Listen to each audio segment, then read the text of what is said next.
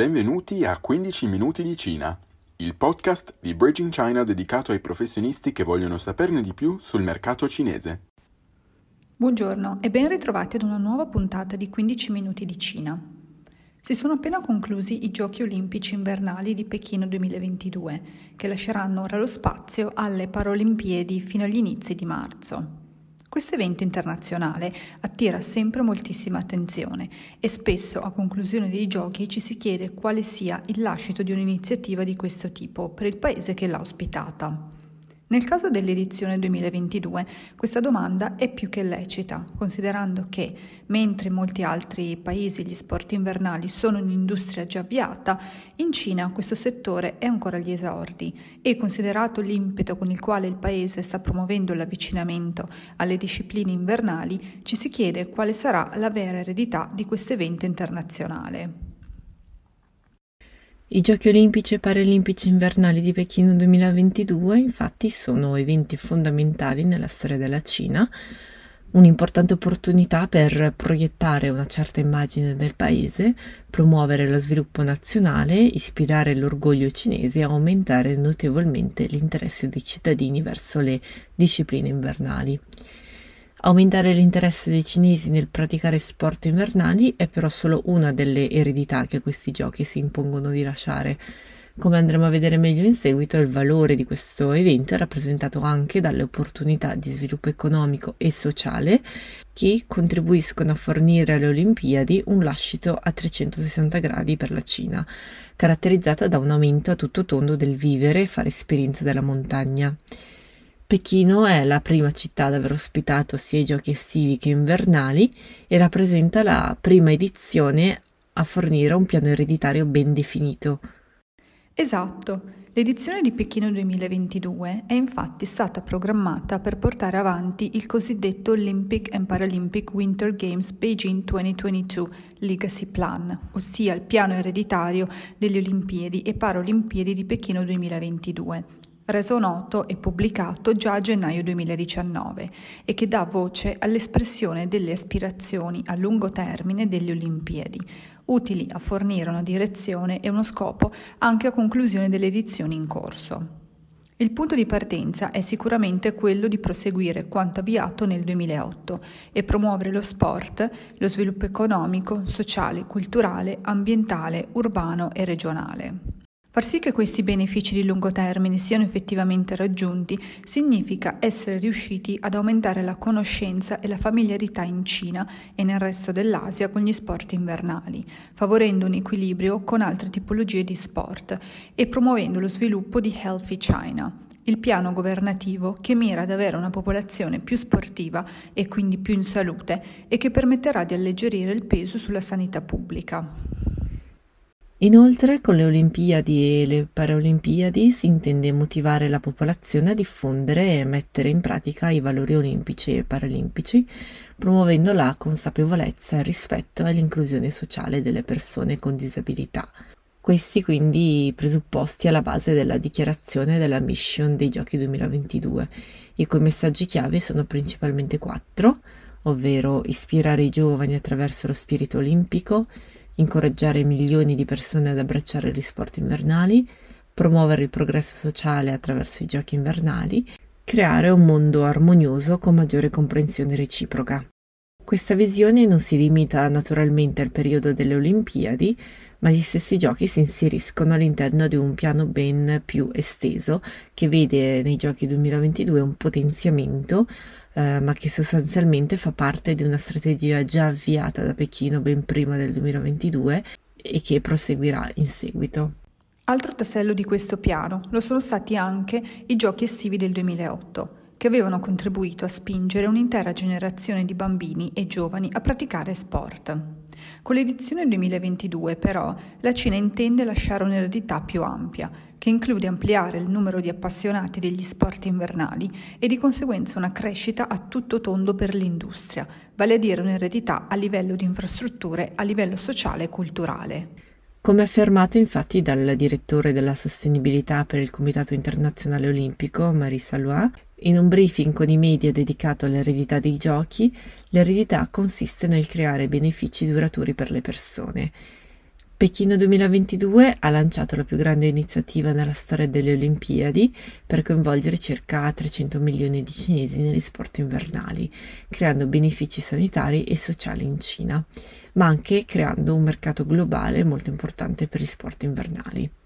Secondo l'ultimo sondaggio statistico sul coinvolgimento di questi famosi 300 milioni di persone negli sport invernali, pubblicato dall'Ufficio Nazionale di Statistica, tra il 2015, quando Pechino è stata eletta città ospitante per i Giochi olimpici invernali, e l'ottobre 2021, 346 milioni di cinesi hanno preso parte a sport invernali, che equivale al 24,56% della popolazione totale, proprio come citato in uno degli interventi di Liu Yuming, direttore del Dipartimento di Pianificazione e Costruzione della Venue di Pechino 2022. Per fornire un esempio concreto, Pechino 2022 rappresenta un acceleratore per lo sviluppo socio-economico integrato della regione Pechino-Tianjin-Hebei, fattore che permetterà di ridurre il divario tra aree urbane e rurali, avviando benefici di lunga durata per le zone ancora meno sviluppate. Gli investimenti nelle infrastrutture utilizzate per i giochi hanno poi permesso a Zhangjiakou di diventare la località sciistica più famosa della Cina. Questo significa che l'accelerata dei giochi olimpici nell'ambito della crescita dell'industria degli sport invernali ha già contribuito a ridurre la povertà nella regione, permettendo lo sviluppo del turismo nella zona. Anche in caso di Yanshin è simile. L'area è diventata infatti una destinazione sportiva e culturale sia d'estate che d'inverno, contribuendo alla crescita del reddito pro capite. In ultima, un altro esempio. Lo Shogun Park, ex area industriale di Pechino, è stata ristrutturata e trasformata in una zona con infrastrutture per lo sport, usata infatti per alcune delle gare di sci acrobatico nei giorni scorsi. È già quindi possibile vedere come l'eredità olimpica si inserisca in un piano governativo già avviato per spronare la popolazione ad avvicinarsi alle attività invernali, ma non solo. Favorisce lo sviluppo di aree che beneficeranno a lungo termine infatti degli investimenti avviati. I giochi sono stati infatti usati come un potente strumento per alleviare la povertà fuori dal centro di Pechino e una delle zone, come menzionavamo poco fa, che ne beneficerà maggiormente in futuro e che già sta risentendo degli effetti positivi è Chongli. Quest'ultima, una delle due aree montuose che ospitano proprio alcune delle gare delle Olimpiadi, era considerata fino a qualche anno fa un'area arretrata. Si basti pensare che nel 2015 il 16,8% dei 100.000 residenti viveva sotto la soglia della povertà nazionale. Tuttavia, a maggio 2020 Chongli è stato dichiarato ufficialmente fuori dalla povertà. Quasi 30.000 dei 126.000 abitanti sono infatti impiegati nelle stazioni sciistiche o all'interno delle molte strutture adibite ad ospitare i turisti. Anche in questo caso possiamo vedere come i giochi siano stati cruciali nel dare una spinta ad una strategia nazionale già avviata e che lascerà in eredità una struttura economica e sociale più sviluppata. I Giochi di Pechino 2022 saranno inoltre ricordati per aver puntato i riflettori sulla sostenibilità e avviato i processi sostenibili legati alle organizzazioni di manifestazioni sportive, ad esempio presentando soluzioni che fanno uso dell'energia rinnovabile nel rispetto dell'ambiente o creando un modello di impianti sportivi polivalenti e utilizzabili da un pubblico eterogeneo durante tutto l'anno. La Beijing Olympic City Development Association, o BODA, già presente per Pechino 2008, anche sotto questo aspetto continuerà a sviluppare ulteriormente l'eredità di Pechino 2022 dopo i giochi. Lo farà principalmente pensando come rendere la moltitudine di infrastrutture utilizzabili da più e più persone, aspetto a cui si era già pensato adibendo alcune delle venue di Pechino 2008 per le gare dei giorni scorsi. L'iconico cubo d'acqua, nel 2008, sede delle gare di nuoto, è diventato il cubetto di ghiaccio, sede delle gare di curling. Come menzionavamo prima, a Shougang, dove si svolge una parte importante delle gare, sono state costruite strutture innovative partendo da un'acciaieria in disuso. Da una delle più grandi fabbriche siderurgiche del mondo, a Mecca infatti degli sport invernali. Nell'ottica di rendere tutto più sostenibile, è stato inoltre considerato anche il ghiaccio sul quale gli atleti hanno gareggiato. I giochi sono stati infatti i primi a sfruttare l'anidride carbonica dei gas di scarico per creare le superfici di ghiaccio. Tutte le venue che hanno ospitato i giochi hanno infatti attinto da energia rinnovabile, rispettando standard di efficienza idrica e energetica, dall'isolamento degli edifici alle tecnologie di raffreddamento degli stadi. Nel predisporre nuove sedi sono state poi effettuate valutazioni dell'impatto ambientale e sono state adottate diverse misure di conservazione della natura per proteggere le specie animali e vegetali locali. Tutte queste azioni sono dunque finalizzate a imporre il rispetto per l'ambiente come priorità assoluta. I giochi olimpici devono infatti ora essere sostenibili con l'obiettivo di non lasciare in eredità alcun impatto ambientale negativo duraturo. E se questi sono i lasciti di giochi olimpici che sicuramente avranno un impatto duraturo nel tempo, un altro aspetto concreto che continuerà a seguito delle Olimpiadi è proprio il piano di sviluppo delle attività invernali. In merito a questo, da un'intervista di Xinhua News a un rappresentante dell'amministrazione pubblica dello sport, emerge che il governo cinese ha un progetto ben stabilito.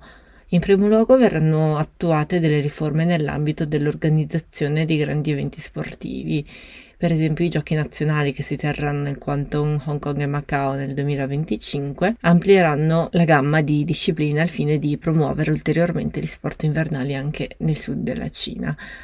In secondo luogo, la Cina creerà delle nuove competizioni a livello nazionale per identificare più talenti nelle diverse discipline e sulla base dei già esistenti campionati nazionali verrà lanciata una nuova competizione chiamata Coppa Generale o General Cup legate agli sport invernali. L'obiettivo è di bilanciare il numero degli atleti negli sport invernali dove la partecipazione è ancora bassa. Oltre a questo, il governo darà più attenzione ai singoli atleti, fornendo supporto allo sviluppo della carriera degli stessi a seguito del loro ritiro, in una sorta di programma di inserimento come insegnanti o preparatori atletici per formare le future generazioni di atleti cinesi.